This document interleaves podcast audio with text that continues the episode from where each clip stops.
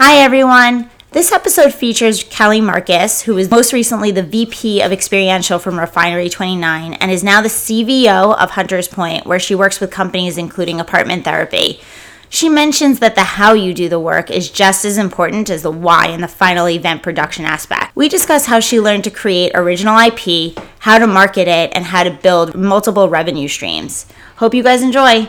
Hey everybody, welcome back to One Question XYZ. Carl Radke here. And Dahlia Strom. And we've got an amazing guest. She's already been making me laugh, telling all these cool stories, but I'm excited to have her. Could you introduce yourself, please? Hi, I'm Kelly Marcus. Hi, Kelly Marcus. Hi. So, what do you do? Um, you know, funny you should ask. uh, I often say I'm an event producer, um, and we can elaborate on what that means Is that, what your, today. is that what your LinkedIn says? yeah, it does. I mean, well, that that's a great point, and why I say, well, okay, if we want to like sum it up right now, let's call me an event producer. I'm going to say this, okay? I I am not an event planner. I actually always kind of like get a little like ugh, shudder like um, on the back of my neck when I hear the words event planner.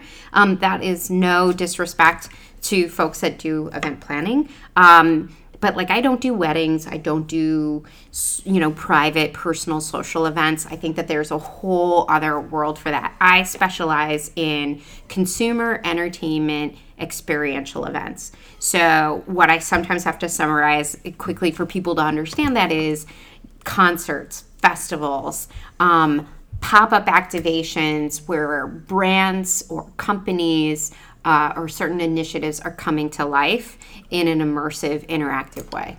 Love that. So Kelly and I actually met because of my experiential marketing symposium, and I can't even tell you how difficult it was to get to you in the very beginning. Um, because the top priority for me was getting Refinery 29 in there, especially with um, our 29 rooms, right? So obviously you were the person that had to speak, and I was like, how do I get Kelly to speak? And you got you're like, Caitlin, I know Caitlin. Yeah. So, so how, how did you go about that? so I had to ping Caitlin maybe 15 times. Is that your, is that your assistant? That is no. Caitlin is, uh, I believe, one of the vice presidents over there within our business development area. Awesome, awesome woman. Yeah. I love working with Caitlin. Um, and you know, I think that brings up a great point, which is I am first off, I'm very flattered when any anytime anybody either asks me to speak or I get a lot of um, people who are you know coming into their beginnings of their career. Maybe they're still in college or maybe they're just a couple years out and being like, "Hey, da da da, saw your profile. I'd love to go out for coffee." I would love to be able to do that. I would kill to go out for coffee. I, I think about what I had to do, uh, what kidney I had to like donate in order to make time to go and have coffee eventually with Dahlia.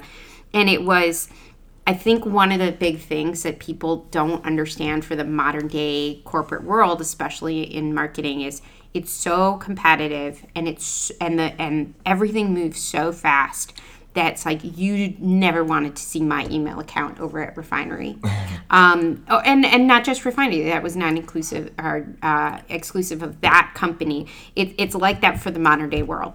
Um, and anybody I, I know, whether they're at a PR agency, advertising agency, digital media, traditional media, you name it, we're slammed. And so that's all the more reason why I feel like.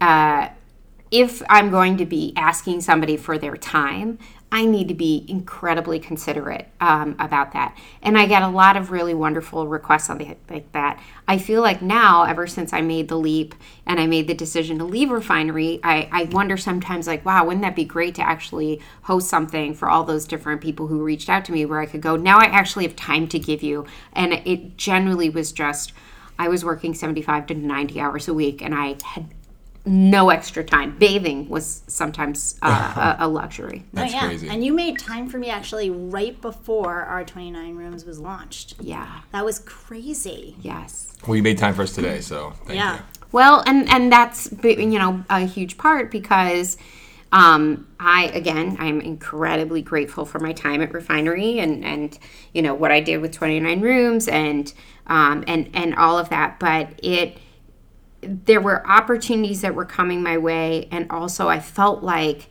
at the end of my year, uh, the last year that I was at Refinery, I just was like, yeah, I hit this goal. I did it. I felt like I was standing on top of this mountain, knowing everything that I had gone through and all of these, and being like, wow, so proud of like the numbers and where we'd been, what had gone down with the team in a great way. And I was like, you know what? And now's my time to pass the torch and to pass the torch now as they go into their next phase. And for me, it was my next phase. And, and that was to say, you know, I want to get back out where one is I'm working directly with brands. I was so focused on the refinery world that like there are huge swaths of work that I do and have dealt with. Um, let's say sports, for example.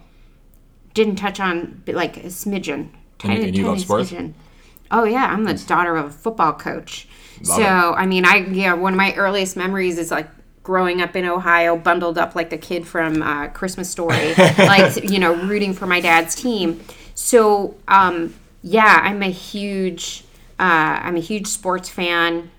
Fan culture unto itself, I think, is is that is experiential. Yeah, totally. it completely. And I I really didn't get to touch on that. So now it's awesome. I'm getting the chance to continue the diversification that I have in working with a lot of different areas that I hadn't before. Yeah. So you've since branched off and created your own agency. Correct. Can you tell us about that? Yeah. So actually, the um, funny enough is that about 10 years ago, I had actually done the same kind of leap. I had left an agency um, and was just going to be working as a freelance producer. And what was happening was former clients of mine were like, we miss you. Like you, you know uh, we we want to work with you again specifically. And i was like okay. And it sort of snowballed. Um, so it wasn't necessarily anything i was looking for. It just sort of happened like that. And it gave me the ability to not just work as that event producer but also to work strategically and i think and this goes into some of the conversations that Dahlia and I've been also having on the side is I had already come from an arts background. So my I, I, like to think that the DNA that I have from the Marcus side of my family is actually what really helps me in what I do today. And that DNA consists of um, my father was an artist. So he worked uh, mostly in for a long time in painting, but then he moved to a craft called stippling, which is like think of pointillism in painting, but this is with ink and with fine, fine dots. Um, That's but, uh, very difficult, I would think. Right. and I grew up in a house where my father would work on a piece of art for months at a time. And, you know, my father would sit there and say, but this is why Picasso's blue period is overlooked and why it should be. You can't look at his cubism until you actually examine what he went through within his blue period. Okay, so that's one part of my father. The other part of my father is the guy who sat down and was like, I'm going to teach you how to do your taxes. My father was brilliant with can math. Can you teach me how to do my taxes? I can teach you how to, I actually can teach you how to do your taxes. Really? I actually used to um, do additional um, advocacy and support for a lot of people who work in the arts, whether you're an actor, graphic designer, dancer, you name it. And they don't realize that they have a lot of legitimate expenses that they can write off, ha- yeah. write right. off, and that nobody teaches them. And I think we further cultivate a society where we're like poor, starving artist and be terrified of your taxes. I would work with people to say your taxes are are meant to give you an opportunity to examine your budget and build wealth for yourself. Right. And you never hear that. And that's my mentality of how I approach it because that was instilled with me with my father, which was this is a giant math problem that we're going to work through, but it's personalized. And if you are not afraid to look at this in your, you know, head on, then you can actually see the benefit of it. So math was really strong, arts were really strong, and then my father was um, played football for Army, and he was a badass coach. Like he was great, and you know I had witnessed my father doing Coach Marcus you know, in the locker room at halftime, you you know, we're down by, you know, two touchdowns, but here's what's going on and somebody flips on Eye of the Tiger and, you know, next thing you know, they go out and they win the game being the underdogs. So that is what I would say is the DNA that I bring into um, the work that I cultivate because I think the how you do the work is just as important as the final um, event experience that we're producing. You're so multifaceted. I love hearing all of this about you. I didn't even know half of this. Well, I, you know, on the multifaceted, I would also just say like I, I like a lot of things, um, and that goes back into you know, part of one of the things that I got into was I created um, my own event. I worked with a couple of other artists and we created a multimedia festival of film, theater, and music. And I remember at first when we were talking about this, um, it was a 22 day festival. Actually, Wow. it really it was insane. The ambition of this was absolutely insane. When and where was this? Um, so I've done it three times. First in 2004, then again in 2007, and then two the last one was in 2010. Um, but people were like, when we first came up with this concept, it was like film, theater, music, all on one stage, emerging artists. So people who were like made a name for themselves, but not really broken through multi, you know, mainstream. And people were like, I got one person who said, there's no way theater people don't go to film events and music people don't go to fi-. And, and I was like, I'm sorry. I go see movies, I go to live music, and I love theater. What the hell? Yeah. Like, what are you talking about?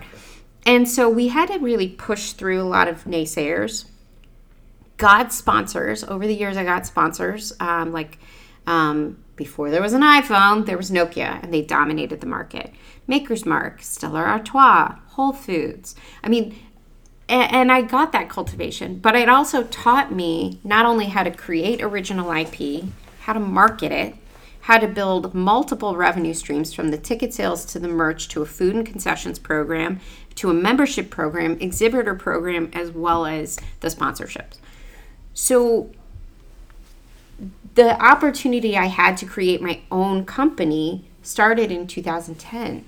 And where I went from being just a producer, where I'm like, yes, I could produce your activation for you at this festival, no problem. It now turned into here's an opportunity to work with brands and look at the bigger opportunities, the long term strategies. Like, how are we not looking just to make an impact right now, but how are we looking to make an impact that touches on the press, the marketing, the consumer growth, the brand awareness growth? How can we actually measure ROI? And, you know, that then led to uh, ultimately one of my clients, um, a PR agency, asked me to come in and create the event division. You know, and then that propelled into okay, now I'm, you know, helping to create original events for Time Inc. properties like Entertainment Weekly. Then that propelled to hey, would you do this tour for Game of Thrones? Which I'm sorry, but I'm a giant freaking Game of Thrones freak. I've never seen one episode, but don't hit me. I okay. You know what's funny? I was doing that tour, and we would occasionally get these people who are like, "I don't, I don't watch Game of Thrones," and I was like, "If you want to come in, it's still okay. There's no hate here. that's it's okay. all right. You know, if anything, this is even more for you, so you can come through and like learn about these characters, and you might end up being like, I got to check this out. This is really cool." I actually think that that's a ton of value right there in itself, right? So creating an activation to create awareness of, I don't know, a show, a movie, an experience, etc., and that drives traffic too, right? Like if you don't have these diehard fans, how do you create diehard fans? How do you manufacture that? Um, I think that that's interesting in itself. Totally. And I mean, that I think becomes an interesting thing. Like if somebody had created the a Westworld experience before Westworld would have launched. So I think the you one at could- South by, right? Well, I mean, and everybody talks about how how awesome you know that was, and I and I you know again applaud the team that came up with that, and and let's also look at that. The ingredients that they used for that were based on things like theater, Sure. which have been around forever. Like you want to talk to some of the original, you know, experiential. It's theater, True. um, right? Yeah, makes perfect Um, sense. However, they're breaking that. Look at what Sleep No More did. They made it fully immersive. Right. Um, you know, so it, and it is kind of funny how like I remember Sleep No More, and then there are people are like, I want Sleep No More for my brand. Now people are like, I want 29 rooms for your brand. But that was the whole thing of what, um, you know, I did a talk at BizBash about a couple years ago too, which was in the experiential economy, brands learning how to diversify. I think this is especially true when you're talking about retail to diversify your revenue streams and that the the whole dialogue on what the consumer experience has to change. We have to evolve to open up a simple brick and mortar store and expect the same playbook that had you had worked for so long won't. But there is great opportunity. Right. I think that you have to stop calling yourself an event producer. I feel like you're an experiential Yeah, there's there's more. expert. There's there's a better name for that. Yeah. Well, and yeah, and and in truth, I many times say I'm like I'm an event producer and experiential marketer. But I'll tell you, like I say experiential marketing to some people. I mean, if you're in our world, they get it. Yeah. If I say it like to a doctor, he's like experiment what? And I, next Yeah, thing he knows, like- he he's like, thinks "You're a I'm like in a lab, and I'm like, oh god. You know, or somebody thinks I'm doing experimental theater and I'm like rolling around on a floor like a weasel or something. So something. for our listeners, I I have never went to 29 rooms, but can you explain maybe a little bit just about what that was? and by the way, my mouth just dropped to the floor. but you know what? It's okay. no, Again, I'm teasing. I'm it's a- teasing because it's, it's more a for team. women. It targets It's tar- women. and that's I guess I mean obviously I, I'm familiar with kind of about it. I've heard all about it, but can you maybe just give our little taste of what, what Sure. exactly it was? I guess I'm kind of laughing too. I'm like, By the way, are we I supposed to also would say stand things? out at something like that because there were so many women there, and you could probably count how many men attended on one hand. Which, by the way, I kept on always thinking to myself, I really wish that we could develop something that would turn into an opportunity for dating to foster. I would think it would be a great like a, a is. good a good date spot. I- or like take a you know take a date. Yeah. I or maybe go as a single but meet and network with that is that's the thing. You, we definitely would see couples there, and we had our first um, proposal. Um, Really? Yeah, Wait, that this happened in past New, year? this past That's year in. New York. Um, we At had 29 rooms. at 29 rooms. 29 rooms is an immersive um, an event that brings to life the mission, topics, voices, um, and interests of the modern millennial young woman. Um, and instead of showing and telling, it's an opportunity for engagement and interaction. So they encourage the audience to come in uh, into a large space where we would take um, a minimum of 29 different physical manifestations of that. So we might be working with Kesha as she's releasing her new album and inspired by the music of that and hearing what her interests are, we might come up with what the experience might be in a 20 by 20 footprint or you know we're not sitting there and necessarily measuring out 20 by 20 but you know working with that. Um, it could also be with a, a brand partner who is launching a new product or just wants uh, some other kind of awareness. So it could be bareMinerals. And they're actually trying to show the and explain and, and bring to life the attributes of their particular product and why it's so beneficial but doing it in such a way that is incredibly tactile um, and meant to hit all of the senses. Um, or it could also just be things like bringing awareness to voting rights Sure. Um, so each, each room is particularly branded or thought of in some particular way. They- Correct. They, they, didn't all didn't connect though.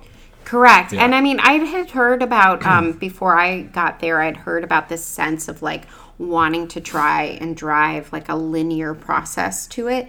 And I was like, you know, I- I think I think of it in the same way about like when I go shopping. When I go shopping, if I'm going into a store, I want the opportunity to kind of have a moment to take it in and create my own, own experience. When I was actually in college, um, Where did you go to school for listeners? NYU, NYU Tisch School of the Arts. Nice.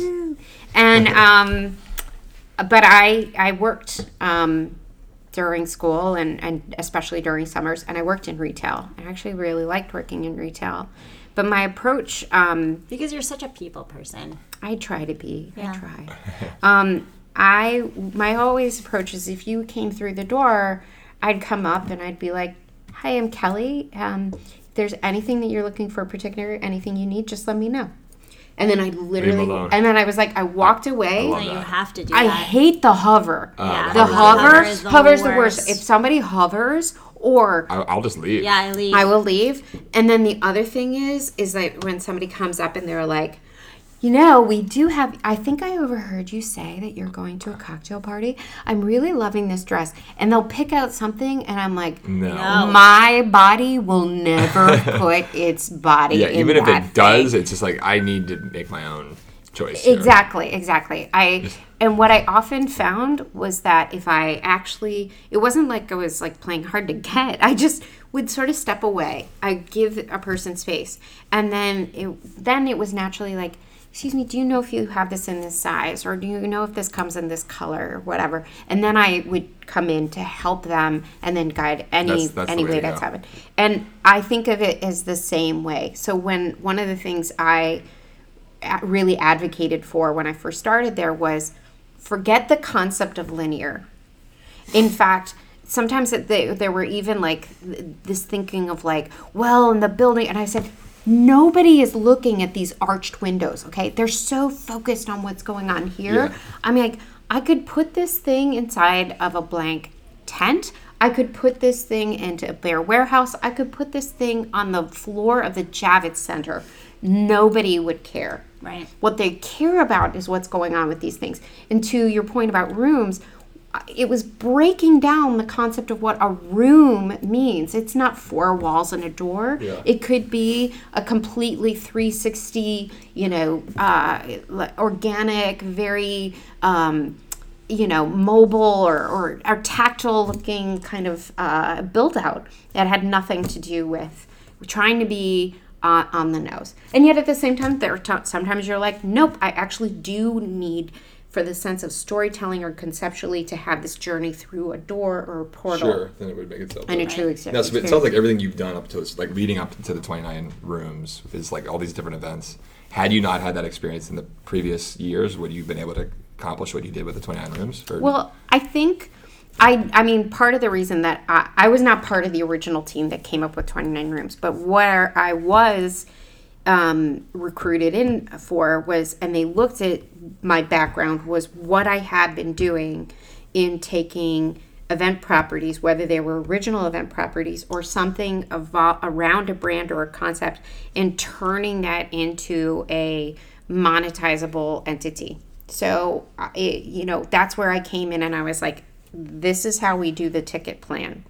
And here is how we adjust this. And they, they had no sessions, they had no registration. They didn't even know how many people they could fit within a certain amount of space. So, you know, I can actually look at um, I can look at event properties, and I, I, believe honestly that anybody who, you know, has worked within a certain amount of a certain scale of these kind of events, you should be able to do to do that. If I needed to, if somebody said, Kelly, I'm going to test you to this, could you tell me how many people are going through and could fit at the U.S. Open for this? Like, like it's not.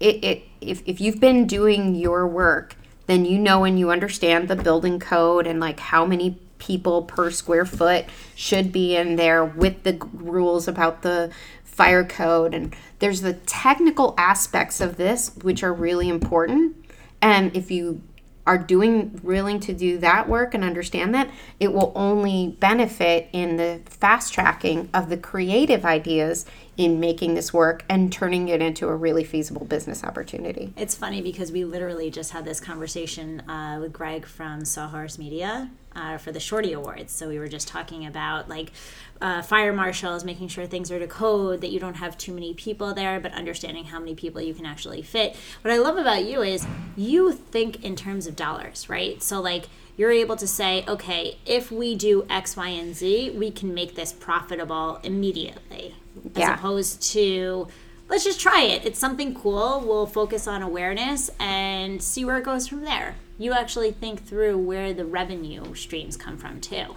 Well, I mean, I think you know, marketing itself is, and actually, I, I think sometimes to myself, like the industry that I've stumbled into, I'm grateful for every day. I feel so one you part studied, artist. You studied what in college? Just, I like hearing sometimes what people studied and then where they are now. So you were arts. So um, I It really connects to it also. Yeah, so I have uh, two degrees, uh, communications, uh, and that was originally through the School of Education at NYU, and then a bachelor, bachelor of Fine Arts, um, or um, what's called undergraduate drama Interesting. um, at here NYU. And of course, most people, I think, uh, you know, I, think it's way easier to kind of uh, roll off the tongue of like, uh, I went to NYU Tisch. yeah. Um, it's, it's more concise. but yeah, I, I worked as an actor. awesome. Um, Did you ever think you'd be where you are now? So that that's a great point, which is if you actually go back and look at my like diary entries and even what I was saying, what I I love acting. If you actually want to know what my first like love in life is, and it's like it's seriously like um, it's like church to me, like religion is true, true like acting and and uh, it is it's so honest and truthful. Um, and I and I adore it. Um, but I used to, and I and I love acting. Look, you take one look at me, and you know that I'm not going to necessarily be um, your leading lady. Oh, that's not fair.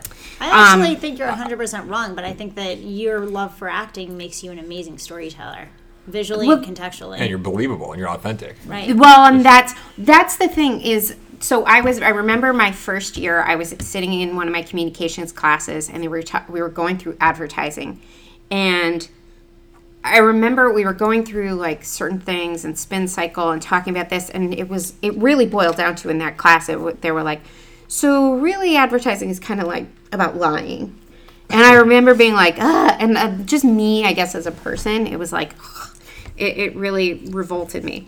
And then when I got into conservatory and started doing my acting training, it was all about truth. Right. So, and this is actually th- something I think that we've talked about. So, I, um, so my training was working with a lot of what Konstantin Stanislavski built in called like the uh, the system, his his sensory system.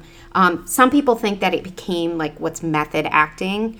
Um, and that is really a, a evolution that a certain part of um, some members of the group theater took it into, and that's that like acting where you have to like you're really like you, you know you have these actors that like just don't stop talking in their accent and Yeah. forever They that's that's character. not that's not really what uh, Stanislavski's system was his was all about the actor needs to prepare and also needs to find these kernels of truth within them right so if maybe this the character has it where they have an obsession with like strawberries well me personally i find strawberries very acidic.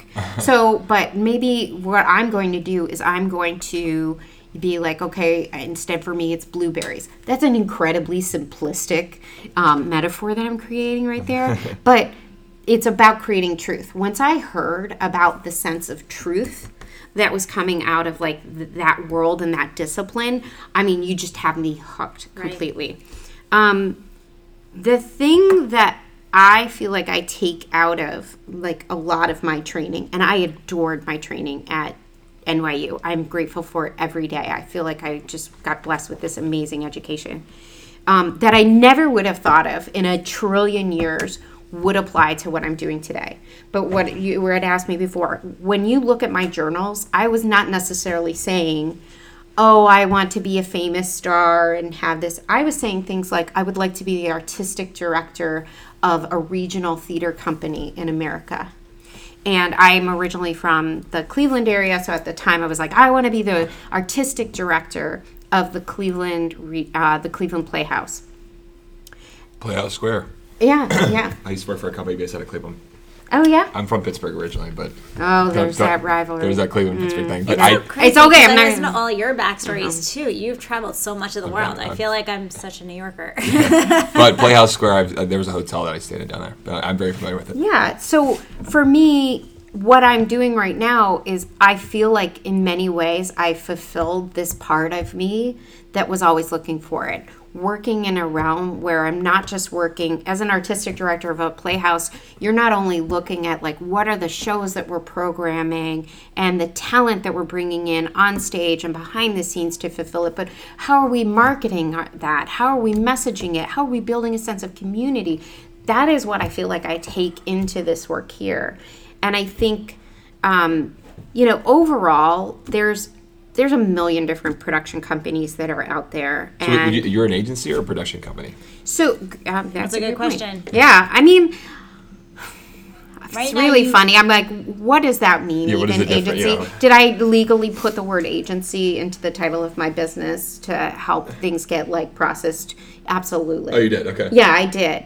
But um, and I do have. I'm just getting like a couple of members who are becoming full time employees with me, and they're Great. people that I have worked with before um, or cultivated through my network. Um, that have similar sensibilities and um, to me and similar work ethic um, and, and things like that but you know i don't know if anybody would really could like does does ogilvy and mather have to answer the question like what makes them an advertising agency and i'm not i'm not judging the question yeah. i'm just like i always scratch my head like what does that mean agency but to your point I'm not necessarily looking to be, and nor will I ever be, the kind of place where I'm going to be like, well, we're going to bring down the lighting rig of, you know, moving lights, and you know, I, I'm I'm not necessarily looking to do that.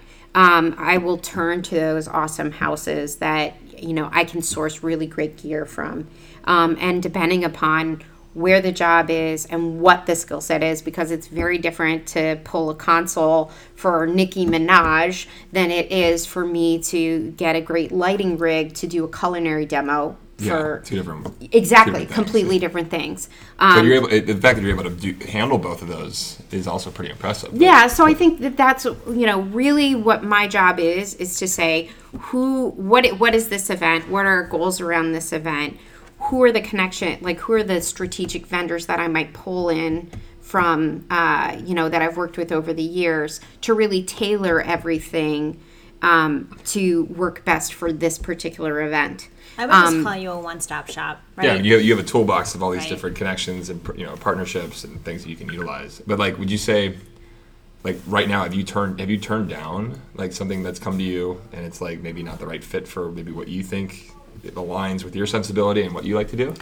I left refinery in January of this year, so I am fresh. So you're still I'm fresh out there, which is why earlier we were chatting about like I'm just letting some people know, That you're um, you know, that I'm doing my own thing again, and that um, there's opportunity for that. Um, I am not in a position where I can be like I'm Karl Lagerfeld, and I, as Karl, can turn down. I'm only taking on things with fur, only fur, people. I, I don't work in any other kind of material but fur. No, I. Um, at the same time, I will tell you that there's certain industries um, that I probably won't work in. I won't work t- with tobacco because that's actually something uh, that had a personal effect in a negative way on my life and my family, and um, I'm not going to do that. Um, but like. I love me some Coke Zero. Some people might have some free feelings about things like sodas, um, but actually, I feel like I love Coke Zero. I do like a good Coke Zero. and like now, I found I feel like I have a way to have so like soda in my life. Without it being so, you know, Correct, and it's a treat. It's not something I drink every day, but it's a treat. Sure. And I think that that's uh, with a lot of things. I will say this: it's been incredibly exciting since I have left refinery to be like flexing these muscles in other ways. Like, again, I adore me some like millennial women.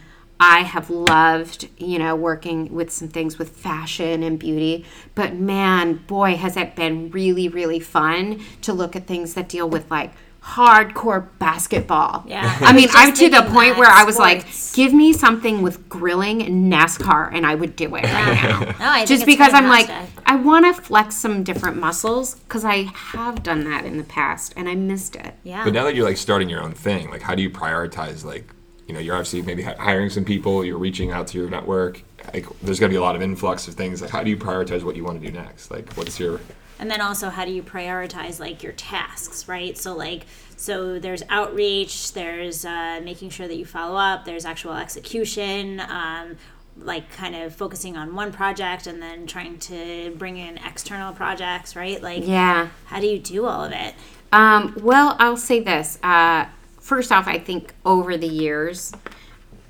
um, well, maybe not even over the years. I mean, there is something that you get in working, like training in conservatory.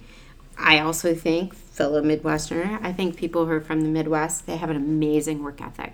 That's not to say that my other friends around the coast and everywhere else, but shout out to um, the Midwest? I, um, you know, what about us new yorkers here I have. I say Pittsburgh's the Mid East, but oh my goodness, what Yeah. do poor people in Philly think? yeah, they got their um, uh, um, but I, I just, I, I really enjoy what I do, and that means that I could be. The other night, I was on the couch until midnight. I'm not kidding. Like doing certain research. I love what I do. Yeah. and So it's I not, can. it's not really work to you almost. No, It's- it's- it's I have a as me and my best friend. She's she's a musician and a professor of music. We have careers. I don't have a job. I have a career, and part of and I, I love saying this within the world of marketing. I have a lifestyle choice. My job is a lifestyle choice. When I'm dating and a guy's like, "Well, what you what you do sounds cool," I'm like, "It is.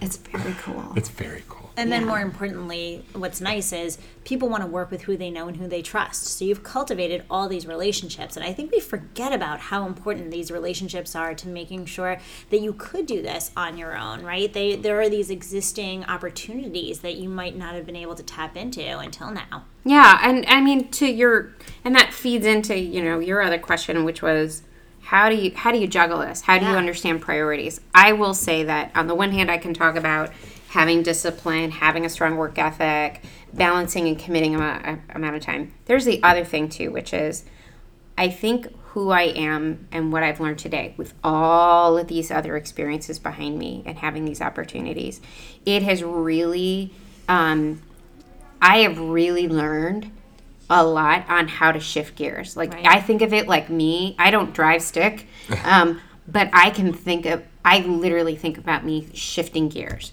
because if I was at a place like refinery. In one meeting, I could be talking about doing our new front, which is all about like what's coming up, what's next. Switch gears. Okay, now we're going into a brand meeting to find a specific thing for a proposal for a brand. Switch gears. Okay, now we're going into the 29 rooms 2020 planning meeting on how we're going to go into which eight markets. I mean, and back to back to back.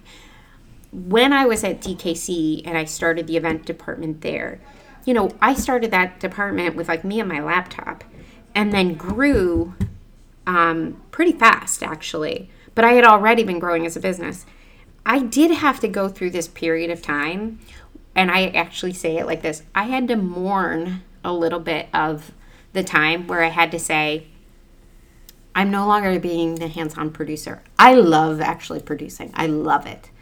Um, but I had to let go. I had to let other producers be the leads on the project so that I could then focus on the department and how I was going to grow the department and the diversification of it and dealing with new inquiries for business that were coming in. And that is something I think because I had all that and that practice in doing that, it allows me to do the kind of things that I am today of like, okay, here's a new RFP. Okay, now I'm going to a new client meeting. Now I'm going to go do a podcast. Now I'm going to go, you know, actually let's work on the creative mission for that new project that's come in and like this is the next stage of the the design deliverables that we're going to create. And literally having to shift those kind of gears from that. But I also think it comes down to there's going to be and there is this already the couple of people who I've assembled that are part of my team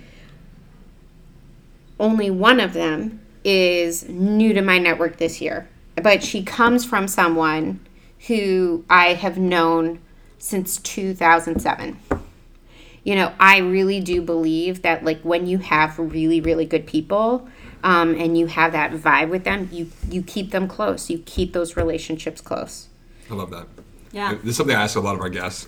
is something like, can you give us an example of something you maybe screwed up, something failed, and what that was, and how you used that or you know overcame it?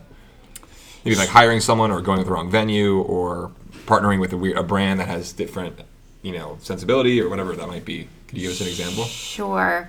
Um, I mean, gosh, the, the There's- fa- there's probably Yeah, hundreds. there's, there's no, there's plenty of failures. I mean, one failure you could say is like when you know I I worked with this one environmental designer who's enormously talented, but I think he, he was coming out of the architectural world, and I think the pace of live events, he he Too was much. yeah, and this is really um, this is a drink the Kool Aid kind of an industry Yeah. you know, and you really have to be committed to it. If you need to leave the office every night at a certain time, that's probably going to be a problem, you know. Um, and there's things like that. Wow. I, I think about for Crown Point Festival, um, you know, my first year, it was great. And, and that goes into also what you were saying of like, when do you do something just because it's cool? Yeah. Versus, oh, it has all these things.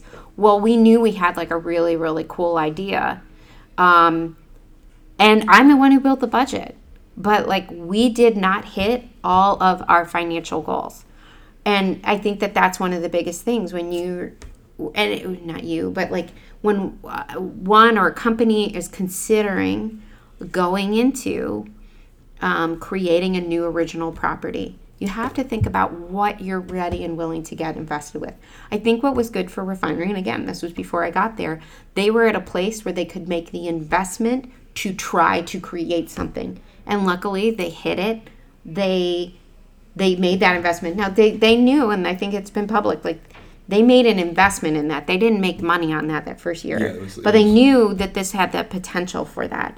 But it can be a real it's a real sticker shock when you are in the red on something and Yeah. especially it's your own money i have done it you, know, you and i were talking about and it uh-huh. like you know you can go out there and read the lineage story of the folks who founded coachella Yep.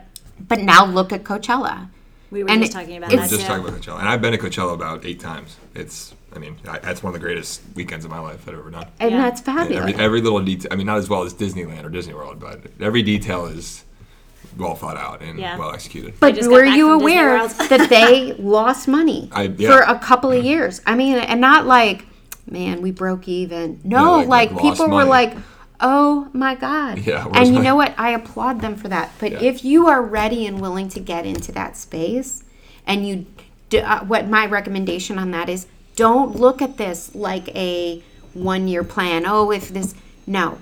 Go into it and make your plan for three to five years. And that that I would say is another good piece of the news. It That's used great to be five years before you'd break even profit and make profit. Now you can do it in less than that. Sure. My first year at refinery, we made profit and our profit was the goal that we wanted. And it was an, I'm very proud of that. Yeah. Yeah. I'm very proud of that. But y- you know, have a thick skin on that. Yeah. That's good advice. So that kind of speaks to my next question because I want to be really mindful of your time. Can you leave us with one piece of advice? Oh God. Um, just just one. you've, got, you've got a whole heap of knowledge, I'm sure. Oh, you know what? This is this is the piece of advice that um, I think it goes for for everybody. I think you know a lot of people want to say that oh, this is for the millennials coming up today, and I'm like, no. You know what? Actually, I would actually say it to plenty of my counterparts and plenty of the people who I've had to report to in the past. Is there is no shortcut to the hard, detailed work. Do it. Commit to it. Like people sometimes want the fast, easy, da da da. We don't have enough time for it. Do the hard work. It will not only may it help you in terms of that like money piece of it, but the pushing yourself into the areas of innovation. Look, it's no different than you know how people talk about whether it's music and they're like, well, this sampled this and da da da, and actually we riffed off of this piece from Beethoven in order da da da da, and you make this music, or how people t- say like nothing is really new again; it's borrowed and mishmashes of these other things. Well, that can happen in our world too. But you do have an obligation, I think, to try and find a way to say, how is this truly doing something that no one has done? How am I really trying to to move that needle? And in order to do that, you have to find a way to dedicate that time to it. So as hard as it is in this crazy, crazy world, and I I I applaud all these people who are out here who are doing things like you know you've got to find a way to get sleep and sleep for eight hours and you have to like all uh, everybody's doing You don't these want to see different my sleeping things patterns. uh, well, mine Yeah, are. I mean, little. If I have Same, a load in that sometimes. starts in three in- at cl- o'clock in the morning, and I'm not going to finish until seven the next day, Yeah. like that's part of my. That's part of my life. Like Yep. I have to work almost like an athlete to do this job that I do.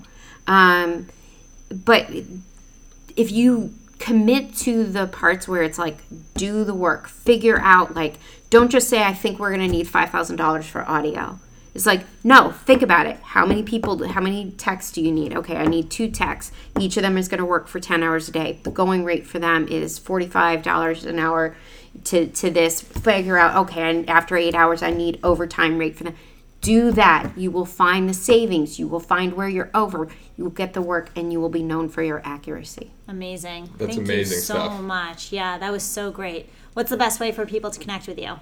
Um, I actually am a total nerd and I adore LinkedIn. No, there, No. nothing So wrong with that. we Link- love LinkedIn. like- I love LinkedIn. but I love it. LinkedIn's one of my favorite platforms. Yeah. Yeah. Cool. So what? Would, how to just your full name? Yeah, Kelly Markus, and it's Marcus with K.